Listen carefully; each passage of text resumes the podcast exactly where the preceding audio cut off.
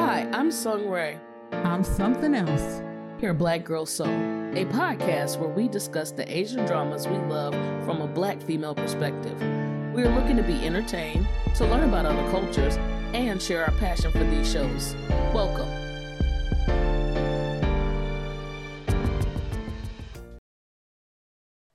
Hello, everyone. This is Black Girl Soul with something else and Song Ray. And today we have a special guest with us. And I am heavily leaning on the special because he would like to be called Prince of Egypt. Hey, it's an illusion. it's an illusion to the actual name. Hey, you know what? You should own who you are. So we have Prince of Egypt joining us today, and we are going to talk about the Netflix series Alice in Borderland. Um, yes. But first, we have a word from Sunray. All right. So, ladies and gentlemen, we are in the month of May. May has just begun. It's May 2nd to be exact. Um, so, starting yesterday, Asian American and Pacific Islander Heritage Month began. and that basically is a period for the duration of the month of May for recognizing the contributions and influence of Asian Americans and Pacific Islander Americans to the history, culture, and achievements of the United States. Um, for those of you who are kind of like me and like to learn more, like to know more, I am going to send you to Asian Pacific heritage.gov.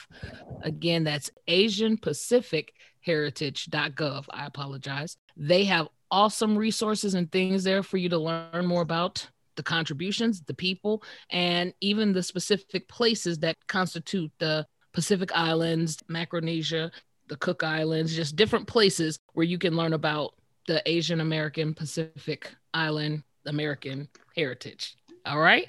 All right. Big ups. I want to respect. I'm going to go check it out. It's important for us to know more than just February and Black History Month because ignorance puts power in other people's hands.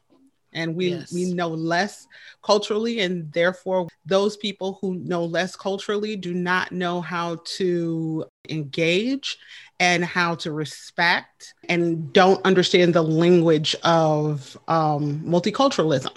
So, hey, and but and before we start, I don't remember her name entirely, but I want to give a big ups to the Asian American director who directed a short film titled um, Groundhog Day mm, for Black Men. Speak. And right. And it was an incredibly innovative film. Um, I mean, combining what would happen if a black man kept waking up only to be shot by a police officer. And you find out that the director is an Asian American woman. And so here you have this sense of solidarity um, between these two cultures, two cultures that most people feel as if there's a rift between. But she recently got on her TikTok and started explaining how she came up with this concept for the film. And when she, I think someone at the publication or on the un- online publication, now this, saw it, asked if they could share it on their, you know, on their channel. And she said a year later, she saw the exact same concept, but it was called, um, you know, something like two completely different strangers. Two distant like strangers or something like that. Right, two distant strangers. And it was really well done. But she said that she felt particularly um, taken advantage of when she saw that the film had been co produced with now this mm-hmm. so now this essentially stole her idea right. because when i when i when i saw this film it was so interesting because here you saw like a perfect allegory this black man just could not escape even when he tried to find common ground had a really interesting ending really uh, interesting concept and you would have never known that one of the biggest advocates for black culture and and black people was an Asian American writer director. So big ups to her, and uh, yeah, like many thanks to her for for her innovative. Right, idea. and if we can, uh, Prince of Egypt, could you repeat the name of the show? So the name of the film was Two Distant Strangers. It's on Netflix, and it's a short. Thank you. And I'm looking mm-hmm. up Yeah, it's only about 31 And I'm long. looking for um her name. Cynthia Kao. Okay, thank you. Thank you. First first name spelled C Y N T H I A and last name spelled K A O. That no, thank you for that, Prince of Egypt, because I learned about this yesterday.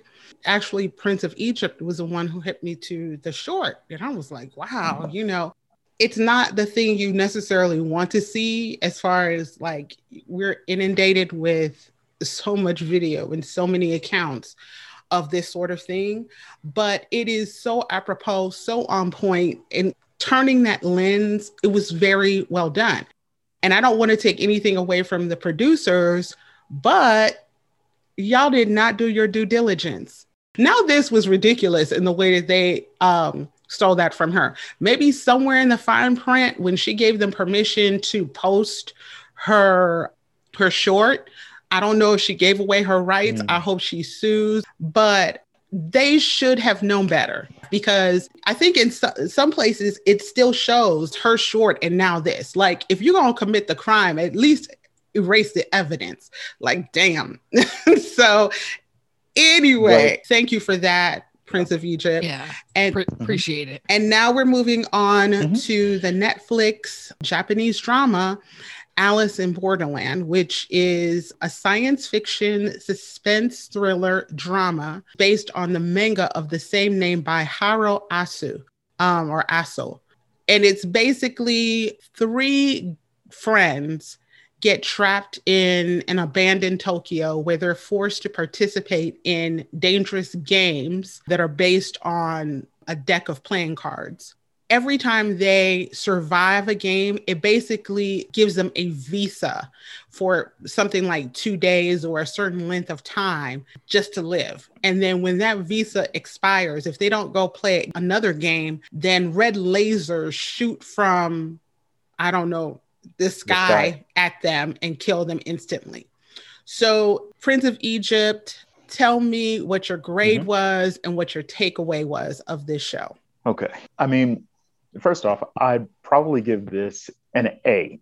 And it's an A on the spectrum of, you know, A, A minus, A plus, things like that. Because you, you, can never really just give something an A plus. You know, I mean, that's the the perfect film but as far as like my level of enjoyment of it and I, whether or not i would i would recommend that other people watch this absolutely i mean it was it was a series that surprised me and that i enjoyed it so much because it's not the type of thing that i would have just looked at and been like oh like yeah i'm automatically going to like this but it had such an interesting like concept and anytime you kind of introduce you know something that goes along with themes of like Alice in Wonderland, kind of getting lost in Wonderland. There's a there's going to be an interesting element to it. So I would give it an A, uh, something that I think people are really going to enjoy, and um, yeah, I can't wait to talk about it. And I watched it also. I watched it with Prince of Egypt. Songray didn't watch it, but we're hoping that we hmm. can convince her as we discuss it. So Songray Songray watched oh up to four episodes. I told you I started it. Oh, I didn't I watched up to four oh, okay. episodes, but I didn't finish it. And so I'll go ahead and speak to that because I do have some questions that I'm sure you two will be able to answer for oh, me. fabulous. So in my beginning and when I started, you know, the concept is a very cool concept. I like the concept. I like where they were going. I think for me, the blood and the gore were just over the top, and I couldn't deal with that. So mm-hmm. that's what okay. uh, caused me to put it down. So, like, overall, I like where they were going with the concept of being lost in a video game. It reminded me honestly of the survivor or no hunt the hunger games okay. except for you're talking mm-hmm. video game as still as opposed to like people have put this stuff together as a video game but you're still doing the same kind of functioning as what i saw from the first uh four. But we're not really told that it's a video game huh? we'll get into it. We'll get into we're not it. really we'll, I'll, I'll, remember okay. that so we can come back to it Right. Right. Because you're okay. you're just basing this off of my haven't watched the whole thing. So right.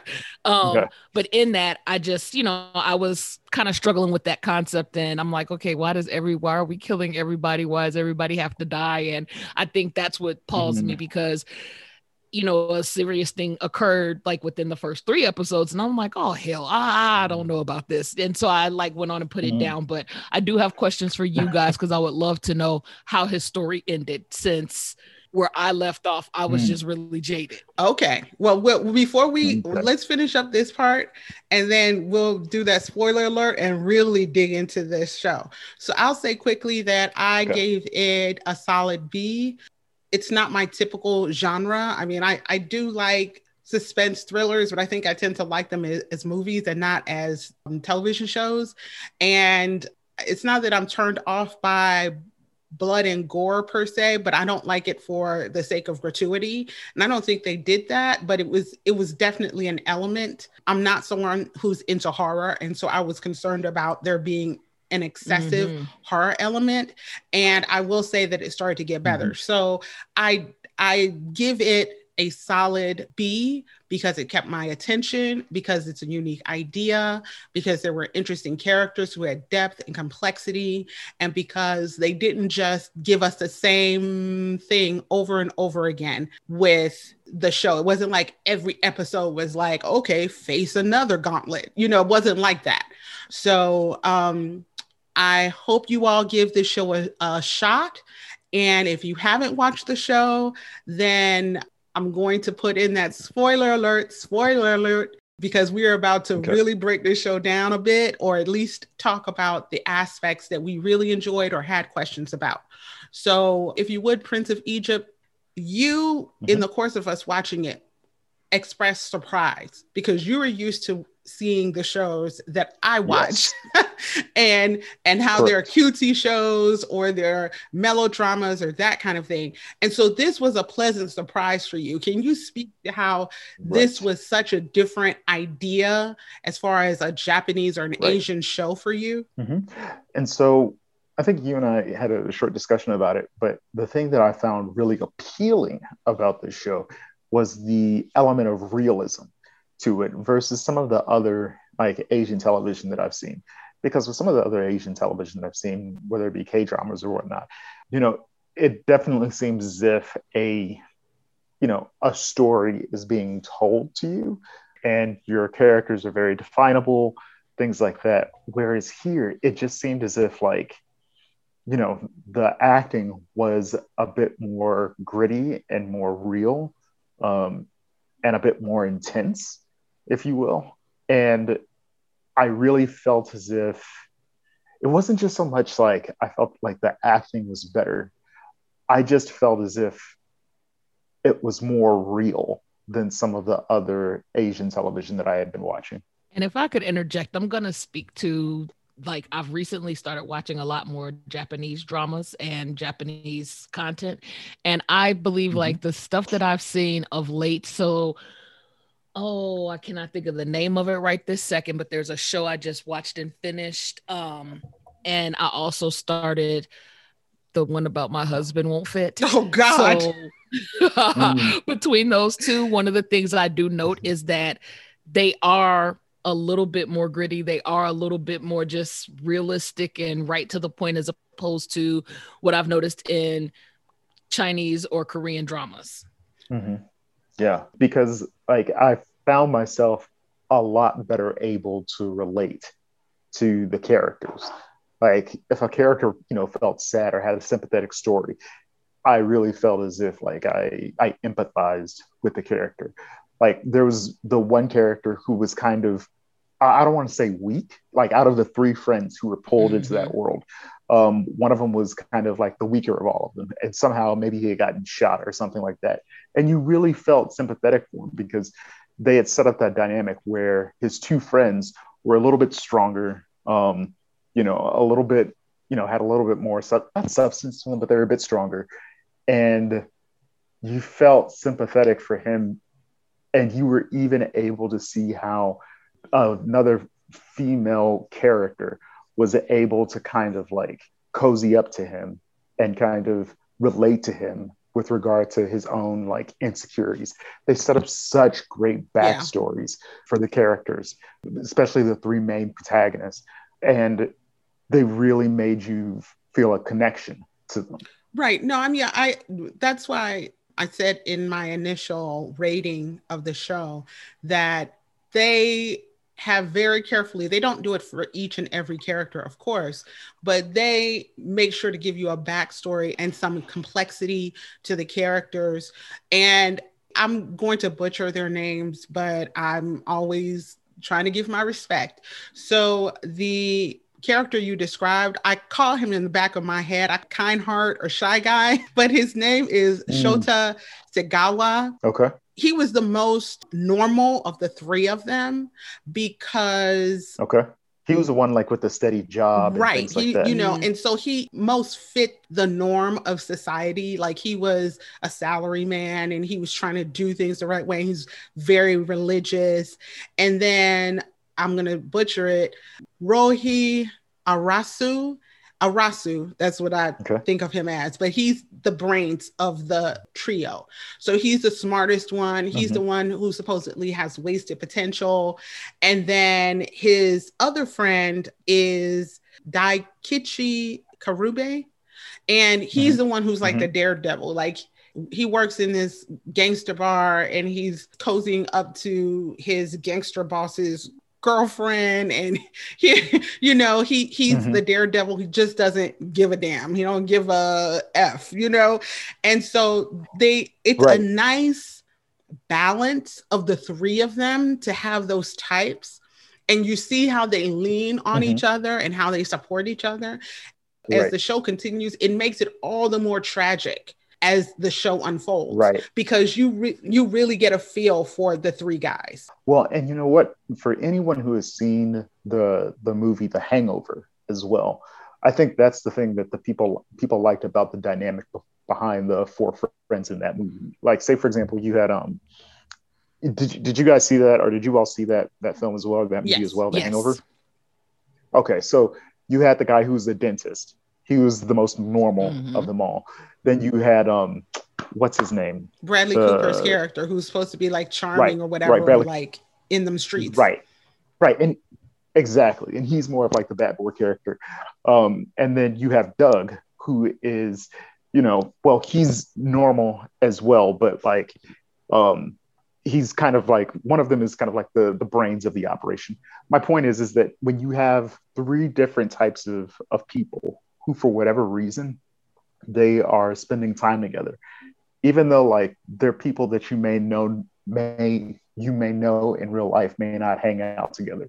It's interesting to see three friends who have three different backgrounds like that and they balance one another out. Anyway. Well, no, I mean, I'm, i think, I think that. that. you know, in reality, we see a lot of people who are very different and yet you go, how are they friends? But then you realize one kind of feeds the other. Like the shy guy may not be the daredevil, but he, you know, totally rides for him and supports him.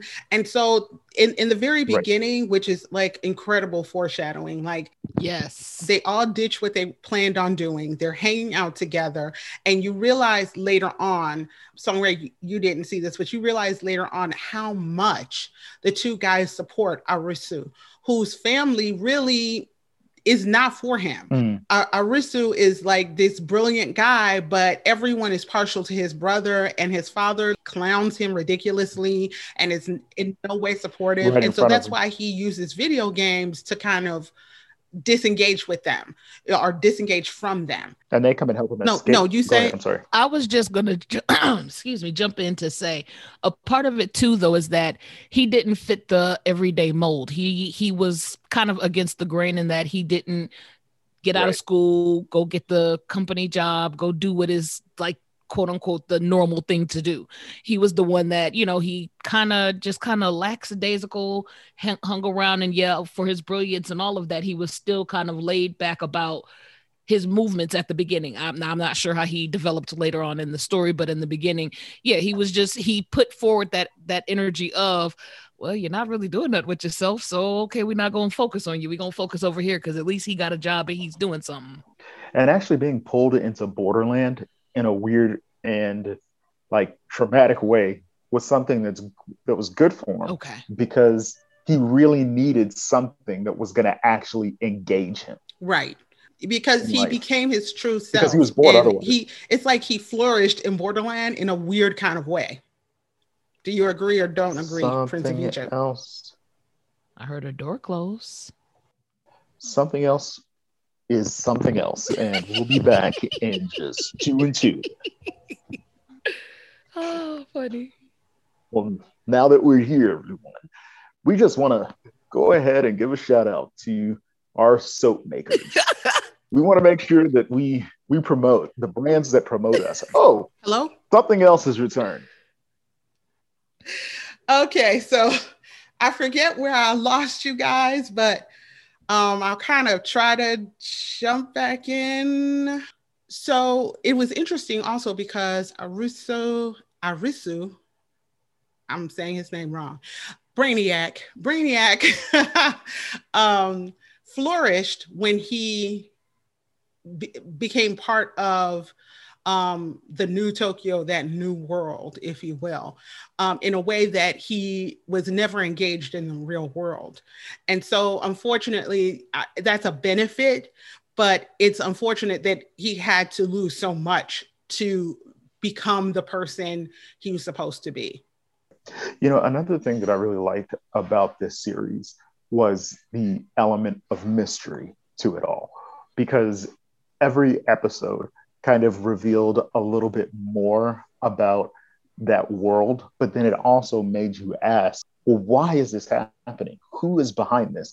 Like, I remember when the television show Lost first came out and became a thing, and it was a huge rage because it was the first time that a television show would beg more questions than it, answered. And so, with this same thing, you're like, who are the people running this game? Where are those lasers coming from?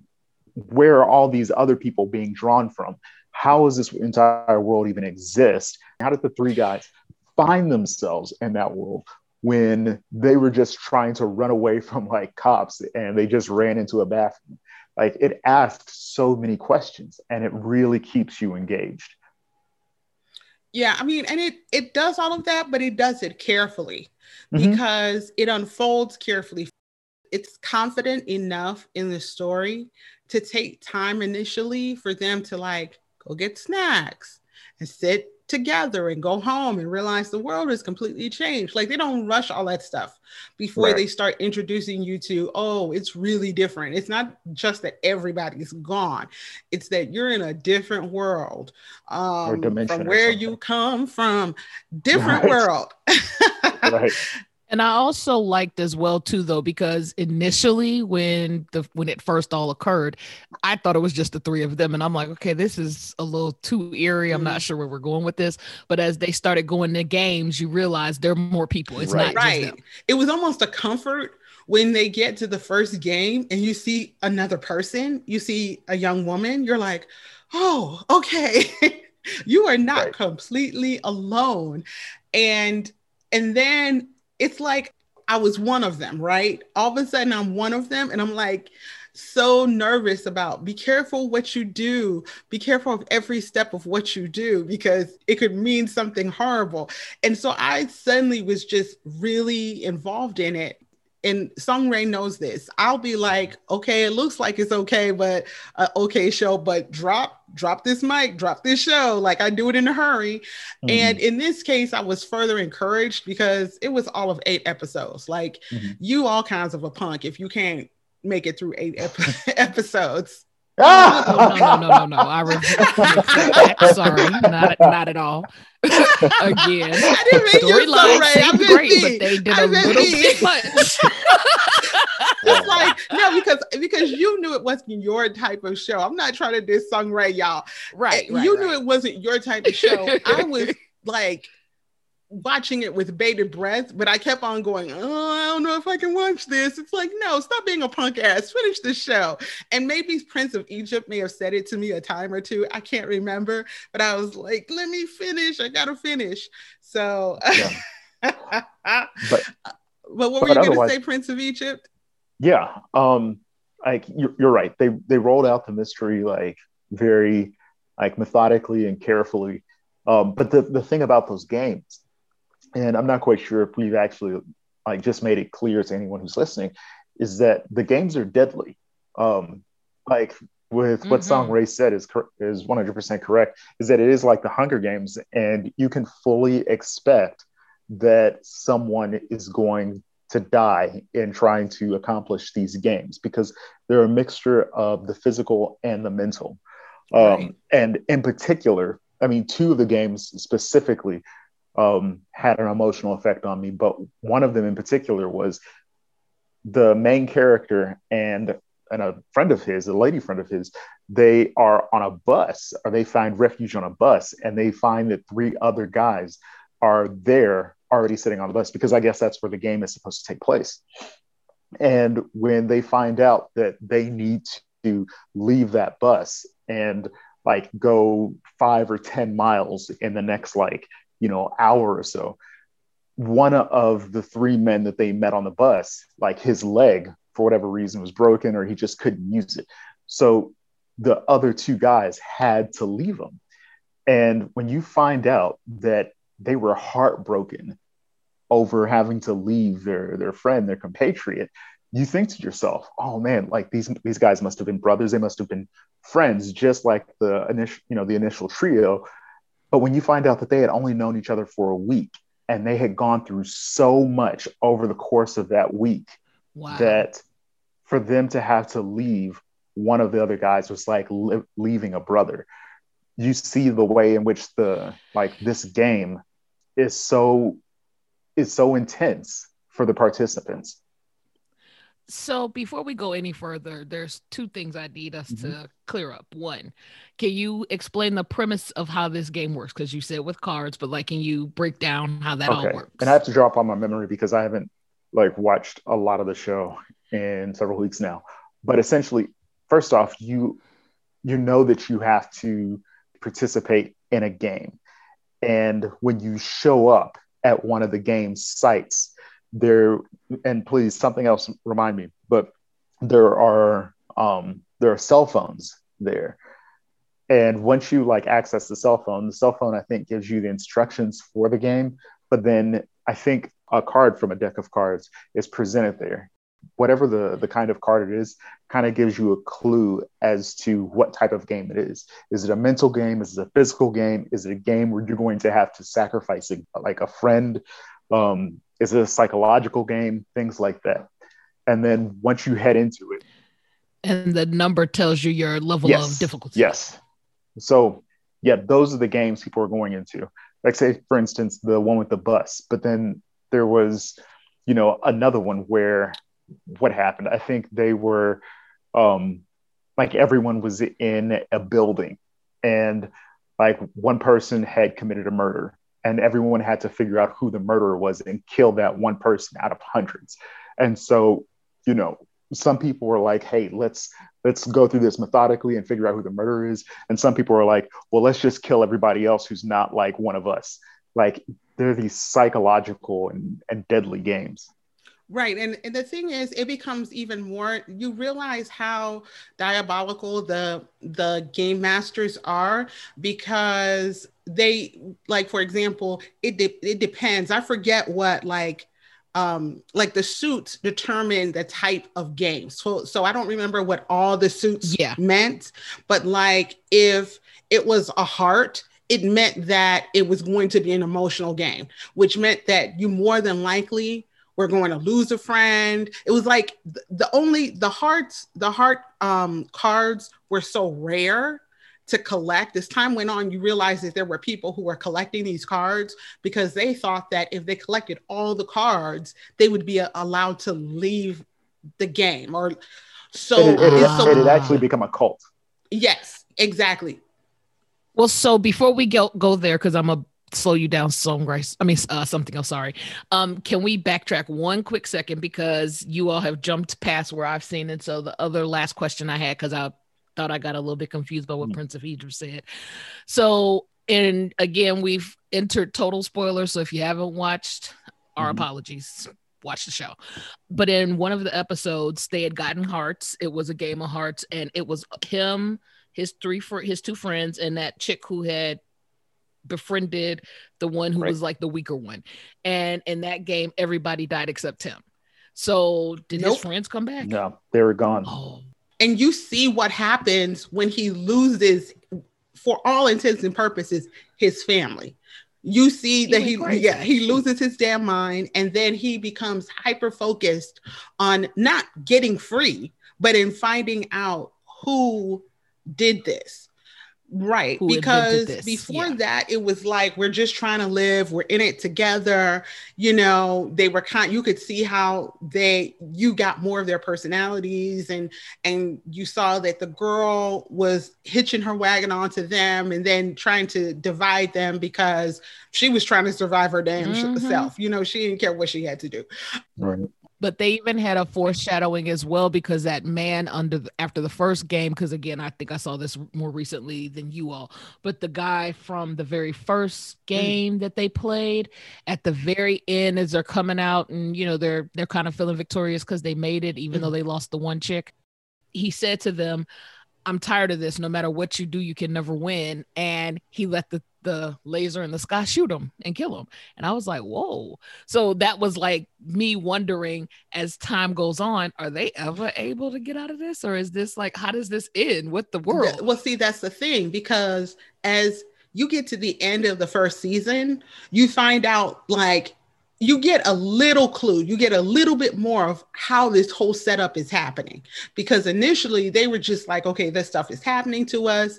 And then speaking of foreshadowing, let me say this quickly. When the three guys in the first episode, maybe the first like 30 minutes in, the daredevil friend tells the brainiac friend like you know if one of us is going to make it it's always going to be you if if we have to sacrifice and they were talking about a zombie apopo- Right. apocalypse, and they were like, you'd be the one to right survive. And so when that. we get to that to that episode where his friends die it's like it it really did happen like they the two friends Mhm. sacrificed themselves so that he could live like that's Right. what come what it comes down to the girl even was just like okay i give up because i've been ratchet is all No, no, out. no, no, no. Because because the girl, remember his friend who was the most normal one, yeah held Mhm. her down he held her down because but she if stopped was a- fighting at some point but in the last in the last couple of seconds before time was up, right. she stopped fighting. She turned around and she Right. hugged him and just cried because it out. because I think that they, you know,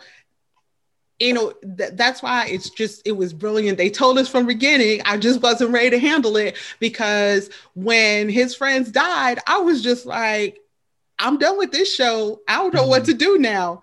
yeah, right. I where was like, I can't, I can't take it. And then I was like, I have to know.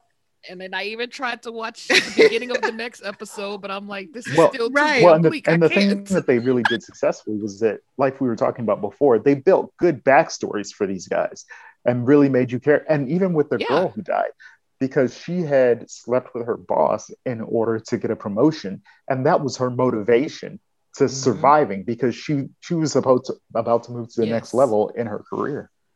Right. And and let me just say this. I mean, not trying to be deep about it, but like friendship and the breakup of friendships is throughout the whole show. That is a running theme Okay. through the show Mm. because we see it in a big way with the main character, but what happens is he once like he is good for dead. He was just done. Like it was raining down, he was laying on the ground. He was like, "Let me die." Mhm. And um the character Oh, girl passed Right. him a couple times, but she came back and was like, okay, let me. right and so she was a mountain climber so you know she's uniquely capable in, in a weird way now they're the two of them are balanced because her name is yuzuha usagi usagi so like Usagi is this mm-hmm. mountain climber. She, her father, you know, she had to get over the death of her father, which was incredibly hard, and so she's empathetic to to Arasu, and and at first she's just like deuces dude because i got to make it through myself. But then she starts to help him. And he it's like she's the brawn and he's the brains. And so them together it's mm-hmm. like very quickly they kind of form a bond and start working together and that's when he starts to hear about this place called the beach and the Mm. beach is is a card cult. is a card cult Ah, because remember, no, no, no, no, no. The friend heard about the beach first because he heard Oh, it on yeah. that walkie-talkie, and then that walkie-talkie, somebody said, um, I found the key to this. Come to the beach, and he kept saying, "I'm going. If y'all don't go, I'm going to the beach because I want to figure this thing out." No, no, no. Thank you for the reminder. And so, mm-hmm. eventually, they get to the beach, and they're expecting. I I was expecting something different, right? Something high minded, something you know, very like serious because of what they're they've been living with and and trying to survive. And they get there and it, it basically someone took over a resort and turned and you have all these young people who are just partying. They're just it's just wall to wall partying and sex and drugs and rock and roll. And it's so jarring from everything they had to get through. And so as time it starts to unfold, right? So that's the great thing about this show also. You think it's about one thing, then it unfolds into another, and then it unfo- uh, unfolds into another. And so they have to then acclimate themselves to this whole hierarchy social hierarchy and and these rules that they didn't know about and wearing these these bracelets and and giving up cards and Unfortunately for Arasu, he's really smart. And so the head of the beach is like, and, and they call him the Mad Hatter. So the the whole Alice in Wonderland, oh, wow. you know, motif or whatever is is still threaded through. And so he's called the Mad Hatter. And he basically runs things on the beach along with this other guy. Hmm? The muscle the muscle, right? And I'm trying to find his name. But so the two of them kind of run the beach and they seem to be unwilling partners. Like they're just waiting for the muscle to want to take down the Mad Hatter and all this stuff. And so in the middle of all of this, Arasu and um, Usagi have to like stay on point because right. they're they're starting to notice all these weird things about the beach and how the beach is doing things and and the various members of the beach and how like the the beach has like their own kind of cabinet members who run things and are like super on point and and brilliant and stuff and it's crazy and, and what you find out is that the the mad hatter or the hatter has postulated this idea that the way to escape from like this netherworld is that every time because like as you know every time you win a game you get to keep the card that goes along with it. And so mm-hmm. the mad hatter has told everyone hey listen if we're able to collect all of the cards you know in a deck then at least one of us will get to leave. And so that's everyone's po- purpose. As like people win, you know, win their games, they bring back their cards and they're trying to put together like a full deck. Right. And wow. are we going to later on explore maybe the, you know, allegory of of a whole bunch of people in a cult trying to put together one full deck? Maybe I, I, it's yeah. deeper than I I have the brain cells for, but mm. you can see that they have gotten most of the deck, but those heart cards are hard to even get because those people are not emotionally tied to each other. Except right. here you exactly. have um Brainiac, he's gotten a heart card because he lost his friends. You know, like you, in order for you to get those cards, you really are making that sacrifice. And right. then the game changes again. So it's not even just like, okay, now you've figured out that it's a dangerous place, this beach this resort that looks pretty on the outside and all these pretty people, but it's treacherous. But then you turn around and somebody gets killed. This girl gets killed towards the end of the season. And then all of them are focused on, oh no, first, well, first, first, first, before she gets killed. You correct me, Prince of Egypt. Mm-hmm. Didn't the Mad Hatter get killed first? Oh. Okay. So the way the things played out is that what you find out about the Mad Hatter and his muscle, um, or the guy who is his muscle, is that they were two people who had come from the other world, like the normal world, together. And they had actually been best friends as well. And the only reason that, and they were still best friends in Borderland, um, but they pretended it as if they were just unwilling allies. And the only reason is, is because the guy who was the muscle he was actually trying to stop one of his henchmen who was really crazy from just going off the rails. So imagine this like, you know, you have the guy who's the charismatic leader, and then you have the guy who's the head of the military. But the only reason that the guy who's the head of the military is the head of the military is because he's trying to stop one of the really crazy generals from taking over everything. Because oh. he was oh. really trying to make sure that, like, the the Hatter, the Mad Hatter, could stay in control. Otherwise, this guy who was beneath him would have totally killed the Mad Hatter. Um, yeah. And so let me mm-hmm. ask this question because again, you know, you all are sharing with me as an mm-hmm. unwatched person. Um, so with the Mad Hatter and the mm-hmm.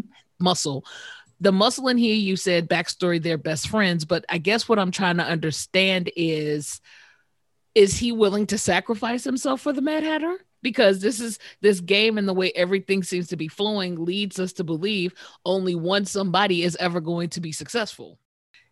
Your question is so apropos because that eventually comes up. But the thing was, the Mad Hatter created this game just to keep them busy. So he was no, the no, one no, who created no, this. No, he he didn't create like everyone coming there. No, the Mad Hatter created the whole ah. concept of ah. collecting the cards to and keep the idea them okay. that I, right. Right. Okay. Okay. They show you a scene of the two men looking over this new world they're in, and then walking through that the resort for the first time. And basically, he's like, you know what? I want a safe place for people to be in. You know, he has like these high minded ideals at the time. Like the Mad Hatter originally much like maybe you you know some version of alice in wonderland he was once sane he once was mm.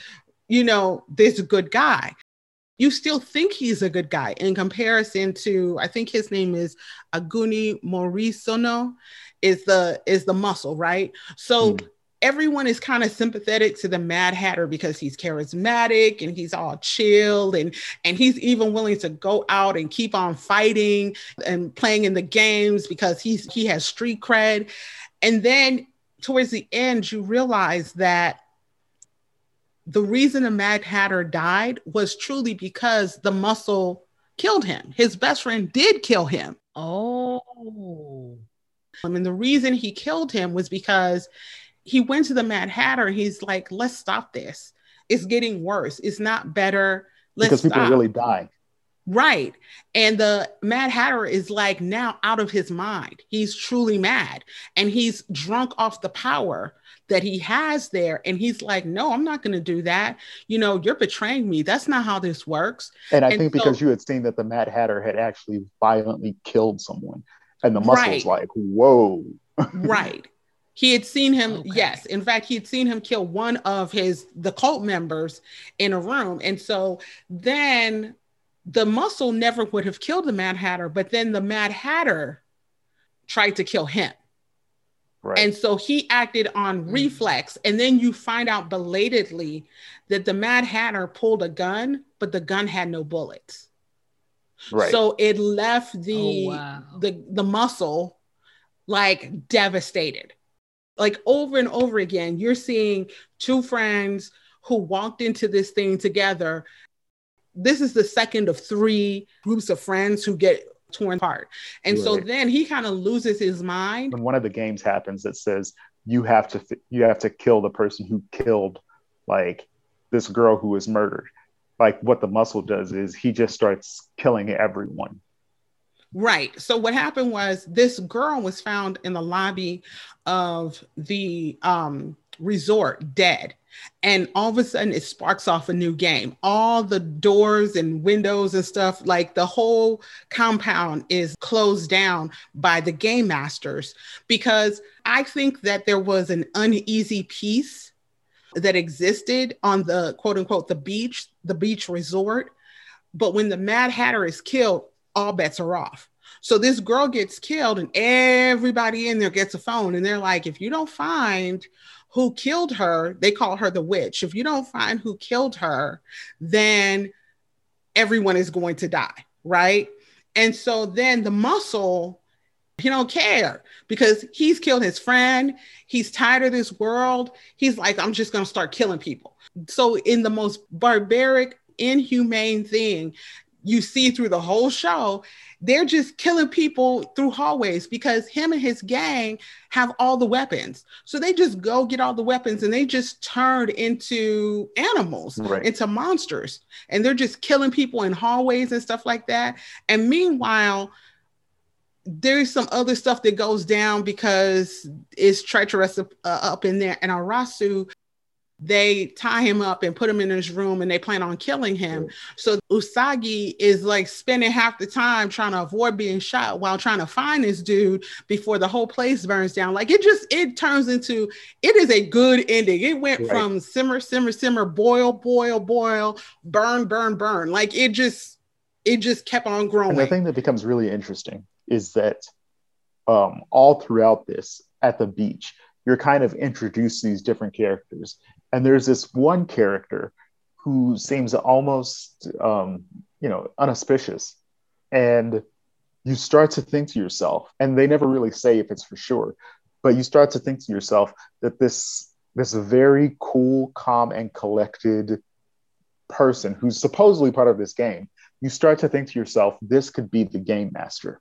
because when you see this this one character uh. in the different games it's like he knows exactly where to hide. Um, he's very calm and collected about everything that's going on, even though he's participating in the games himself and he's there at the beach, um, almost as if like he wants to keep everything going and he's psychologically manipulating right. people from the inside. When mm. this show ends, you still have questions. So I'm looking forward to season two. Right. Yeah, because I noticed that there's a season two. So, like, okay, in our ending, Arasu has still not made it back nope. to his normal world. Right. Nope. It's okay. like that was my right. he doesn't question. make it back to his normal world. Like some people get out of the the infernal and the craziness. I mean, and there are all these little side stories and side hustles going on. Like you're invested. If one thing isn't keeping your attention, something else is. But I wanted to also say that the third friendship that gets torn apart is the the dead girl had a friend, and both of them were brought into the game as quote unquote dealers. They were supposed oh, to. Oh, wait a second. You need to ex- explain to Sangre and all the listeners so the dead girl that uh, something else is referring to is the dead girl that was in the hotel and everyone had to figure out who killed her right so so that ah, girl okay. like what happens is when Arasu and Usagi first get to the hotel, they see at different times these two girls who are very close to each other, like they're best friends, and they it's like they have each other's backs or whatever. And so they're just more people there. But as time goes on, when when one of them dies, everyone at first looks to the friend and says, Hey, did you do this? Because you're always like, together. Because they're always together. And because it's a heart game, I believe. And they're like, mm-hmm. it's her because they're the closest to each other. And then you eventually get their backstory because then you get her phone and you realize that they were brought to the to that world knowingly. Like they it wasn't like the guys who just showed up. They were brought by somebody else right. to that world to like be dealers in the game and to orchestrate and, the games. Yes, to set them up and all that stuff. And that's how they stayed alive. And so one of them was kind of turning a bit. She wasn't as impartial as she was before. She was kind of siding with Muscle and their gang or whatever. And I don't know exactly, I can't remember exactly what made her worth killing. Um, but that's the third friendship because you come to find out. I don't even want to t- give it all away. Like for people who watched it, they know. For the people who don't, haha, boo on you. Mm. But you come to find out some stuff about how it went down. That's what eventually shows Urasu and Usagi and a couple of other folks the lair of the game master. Like they see behind the veil towards the end on the in the final episode they use her phone to find out their story and also to get another piece of the puzzle to, uh, to understand what's really going on. Right. And then there's a surprise ending because you meet one of the game masters. You realize, oh, someone who ah, okay. was in the room among them was pushing all the buttons. Mm. And so, how then did they orchestrate all of the people disappearing, all of that? To make it seem this way? Like, what did did they give us any of that kind of? No, they never really explained like how they were capturing people or the technology that they were using. Now, all of that hasn't been revealed yet.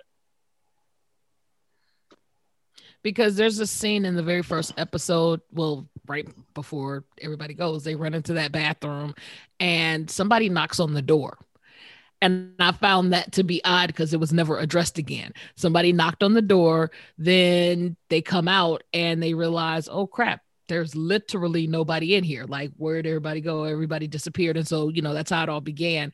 But I wanted to, I wondered who yeah, knocked I mean, on that I, door. I couldn't say, that. I, I don't know that. But what I do kind of wonder is if these people, and these are just my hypothesis now, um, if these people are dead. Right. Because with the, with the ah. three friends, they initially were like the last scene that you saw of them alive, they were messing around in the middle of that intersection. Like, I'm wondering if, you know, either one or all of them died and they found themselves in this type of like scenario. I'm not quite sure. Okay which because there was a car crash. A car crash did occur and it was caused because they were trying to run through the traffic to get out of the middle of the street because they were the only ones right. there after they finished playing right. around. Right. I agree with um, prince of egypt. I wondered if they were dead. I wondered if, if this was hell because the sheer amount of like getting rid of everyone but these players uh, and then also I wonder about it because and those lasers right. coming from the sky because that's the other thing that's odd. But also, me, but. The show is skewed towards younger actors. The yeah. oldest actor, other than the the older guy who dies after they play the first game, the Mad Hatter and the Muscle are both in their 30s at most. They're not in their 40s. So, or maybe they're in their late 30s or something like that. They're the oldest ones there for the most part. Mm. So everyone else was young and nubile and you know, so I just wondered about that. I was just like, why is it is it skewed that way because it's skewed towards that audience or is it skewed that way because it means something? That could be the case for later on, but now I'm going to speak to that game they played in the apartments where they had the horses, mm. horse head things. The well, they were people, the horse head people who were like, uh, they were basically captured to be the killers. But those two, um, and that, that one, you oh, had yeah, an older true. man that was there, and you oh, had an older true. lady. That's true. Mm. I mean, they were killed. Right? But no, still. but they they were induced to play those roles in order to live. So Right. Here's the thing, too. Even though it was gory, the games were interesting. Right. Like you couldn't say they weren't inventive. Right. they were from what I saw, but I'm gonna I'm gonna share something because I think one of the things I do want to make sure listeners do understand is that even if everyone has a genre and a type. And so I don't want anyone to feel like, oh, if I don't watch this, I'm, I'm such no. a little person. No. So this guy, he's a um he's on my drama list. His name is Jace, and so he gave a review and he gave it a 10 out of 10. He agreed with Prince of Egypt. It was a 10 out of 10, but his spoiler begins with should you watch this drama? This drama is not for everyone. It contains blood, gore, death, sex, and psychotic survival games with the intent of psychologically traumatizing every player and causing death.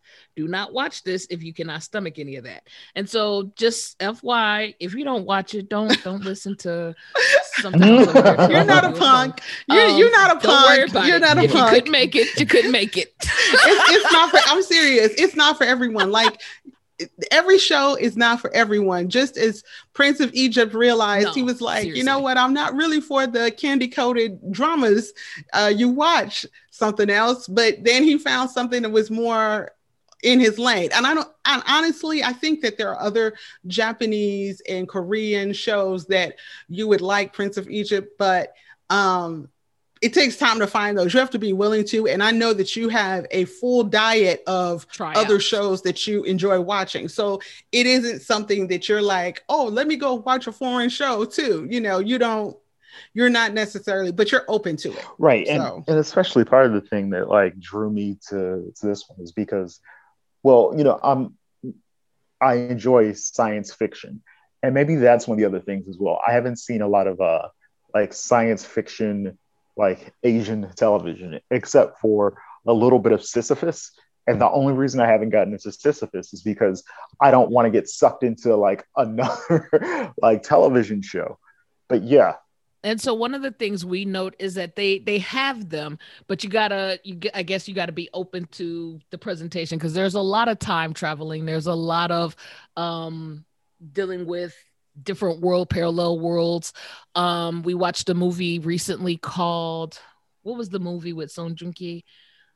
Oh, Mm. Oh yeah. Yeah. Space Sweepers. that's something Space else Sweepers keeps, I liked. keeps trying to get So, me to, you know, there to, is- to watch that one and that one looks good it kind of messes with me the way in which it kind of bounces between languages a bit but like and not just like not just like one language yeah, yeah. but between like four different languages. Yeah. Well, see, that's why I gave it points because I was like, Yeah. "Oh, good for y'all!" You know, like I, I was loving it. It's all subtitles to me, so Right.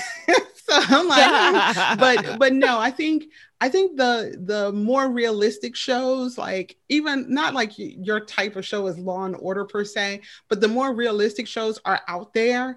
You just happen to be related to somebody who likes the the candy coated shows too Mm. but um but they definitely south korean def- definitely japanese um shows do exist that kind of are more um gritty more realistic especially it's it's weird it's like they both have them but the japanese do it somewhat differently than and yeah, and they do. and both of them can be very deep in like you can see with this show right? I, they're they can be very um introspective and very thoughtful. Um i would even hazard to say that the japanese shows are a smidge more thoughtful than the south korean shows if you were going to compare them. Um the I don't even think I don't even put the Chinese and the Taiwanese or anything else on on the map with that. But um they take cutesy to another level. You'd be walking away with cavities if you watch one of those Mhm. shows or those genres.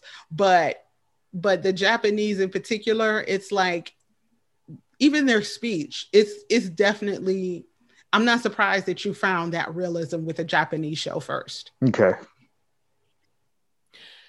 And I'm I know we're gonna do another episode soon where we'll talk about what we've been watching, but like I'm gonna help you. There's one called Midnight Diner, very I, Mhm. I dropped that too. But that one got boring after a while. It, it, it's, it's real slice of life. Like Yeah, you're really getting like it is It Japanese is. culture, like like real people walking in, sitting down, having conversations, eating food. Like Hmm. it's you can't. It's two seconds from like a reality show. Cheers. Yeah, you're right about that. I was about to say because no, Cheers is too cheery. It's not that cheery. No, because people are dying, stuff is happening. Somebody had cancer. Like they they had some stuff going on. Um, but the other one that I had shared earlier, the name of that drama, because it took me a second to find it, Mm. was Followers. And Followers is about social media, you know, but it's present day. I think it came out. Let me look. Followers came out in 2020. So yeah, it's about social media and how we get caught up in the, the hype of having followers and having people follow us and what that can do to us when we misuse that platform. And if you're a content creator, if you're someone who's an influencer, you know, you realize if you say one thing incorrectly or if you, you know, speak your mind this way and you didn't clearly explain it all out, how you can get attacked. And so one of the girls, she gains notoriety, has all these followers because someone famous followed her and then turned around she said something and it was like downhill. And so the slump she went through and how she had to pick herself back up just to be able to function. But the show was really very gritty and very raw. It didn't give us that cutesy cutesy you feel good by the end. At the end you just like damn Mm. went through a lot.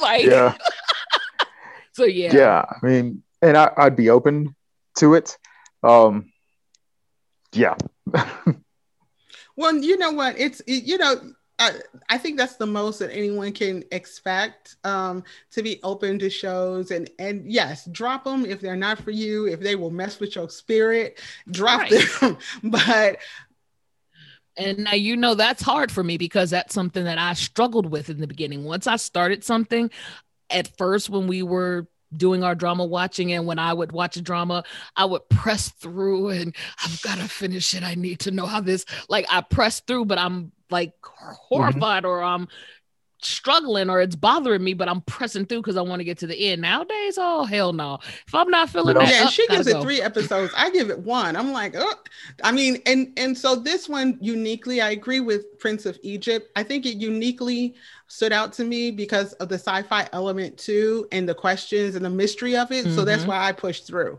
and and because it was eight episodes. If if it had been 16, I'd have been deucing that so quickly. Yeah. I would have been like, I can't, I can't hang. But you know what the the other thing, and I'm sorry to interrupt um, something else, but the other thing that I I found appealing about the show is that while you do have characters who die or who perish, people that you find yourself caring about, like I I think that over the past like 10 or 11 years, especially like with television shows like Game of Thrones, where characters that you you know come to care about die rather quickly and suddenly and unexpectedly. Like there there's another element of realism. Not necessarily realism in the sense that i feel like i'm watching real life but it's like there are like actual consequences to people's actions in the show. Because you know most television you think to yourself when the main character the protagonist or the heroine is in a dire strait you kind of know in the back of your mind in just a second or two, something is going to save them. Whereas in this show, that's not necessarily the case. And I think that makes the show a bit more appealing as well. Right. Because I don't know if in that second season that Arisu and Usagi are really going to make it towards the end. Just because the way they kind of slide in other characters, I would like to believe so, but um, you never know. Like Usagi might might get killed. She maybe got got. She may get got. Yeah. you just don't know. Because she was not initially a start with us. Like she showed up, I think episode right. something like that. Yeah, she wasn't initially in the first couple of episodes, so I could kind of see if they did do that. But I mean, again, like that was the one thing that kind of threw me off. Like usually who you start with you you ride it out for a minute. I, I was i promise you y'all that threw me off like oh hell no. They didn't kill yeah. that i thought he was cute too. The little gangster one? Yes i was upset. I, she, I, think she was in the first couple of episodes because she was in the episode where they were playing hide and go seek or or get away. Remember because i think she was like oh, right that was episode, that was episode three. three. my bad. Mm-hmm mm-hmm Episode two was their very first game, and they hadn't met her, and we knew nothing about her. I think we may have seen her in passing or something like they, but they never gave us anything about her to episode three. Episode three is where Matter of fact, she started off in the end of episode two. Now that I just realized, at the end of episode two, you see her looking That's over right. the city or looking. Oh, I mm-hmm. guess she's on a mountain or something. Then they start breaking into, you know, kind of you see her as a you're working alone i'm working alone i'm doing this i'm okay. doing this but that was episode three okay. but yeah i mean i think i think that that element of just messing with our minds like it's like the thing you hate about the show but you love it because to take you back to the one where they were on the bus mm-hmm. it hurt my feelings they leave the friend on the bus they all are ma- doing a steady jog and run into some monsters all kinds of craziness and then they get to the end and they realize the bus was where they were supposed to stay. Oh, Wow. They didn't read the thing that was they didn't use their their basic reading comprehension skills. They didn't read the bus. Because the bus said, to stay there. Because the bus said something like home base or home or something like that. But they were so ah. busy like doing their own thing and then they have to run back through all that BS. It was crazy. And then at the very end, the the like the folks who lived when um Arisu and Usagi were like, "Hey, you okay?" And the person then doesn't want to get close. it's like you see how shell shocked the person is. Like Right. now they don't want to be attached to people. They don't want to form a connection. Right. Because I mean, at the end of the day, that's what, for me, I'm kind of shocked that he even was able to do that because after the loss of his two best friends and how he kind of had that mental breakdown, I honestly didn't see, I saw her pick him up, but I didn't see him, like, again, I stopped. I didn't see him deciding to, yeah, let me work with you. Like I saw her, you know, decide, hey, he's in the street. I asked him, he said he wanted to die. Fine, fuck him. She kept walking, but then she turned back and, you know, like I said, she saw him a couple more times and was like, fine, let me just go and get him because I just can't leave him here. I guess something in her heart wouldn't allow her. But him connecting again with another person was interesting because I, I personally probably would have been very, oh, I'm solo. I can't do this with nobody Mm. else. I'm solo. Yeah. But yeah, I think we've exhausted this. It's just like there's so many other little things about the show, but really you only get it if you watch it. You know, just the dynamics between characters, how sly people are, the backstabbing. Like there's just so many other bits and pieces.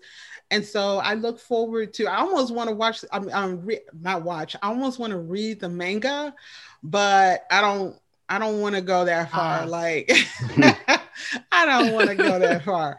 Um, so if any of you guys have watched Yes. this, please comment, share, give us your thoughts, your opinions about the show. If you started it like I, Song Ray, didn't finish, tell us about Right. it. Talk to us. You can meet us. I mean, you can hit us up on Twitter, Instagram, Facebook, and YouTube. And if you like email, we Right. read emails. Because I Right, definitely want to take part in, in more discussions about this show as well. No, look, he's like, this is his favorite show now. Um, but I wanted to thank Prince of Egypt for joining us again and Yes, being such an thank you. active and involved um, guest because we love that. We love getting extra opinions and different vantage points of the shows that we watch. So thank you so much. Absolutely. It was my Um, pleasure. And so this is something else. And Song Ray. Ciao. Bye. So pretentious. Who okay, I guess that we're guy? gonna Who have does to he- end it with that ciao, I Who does guess. he think he is? yes, yes. Uh-uh. Thank you so much for listening to Black Girl Soul. We enjoyed having you, and please subscribe, like, and follow our Facebook page, YouTube channel, Twitter page, Instagram page,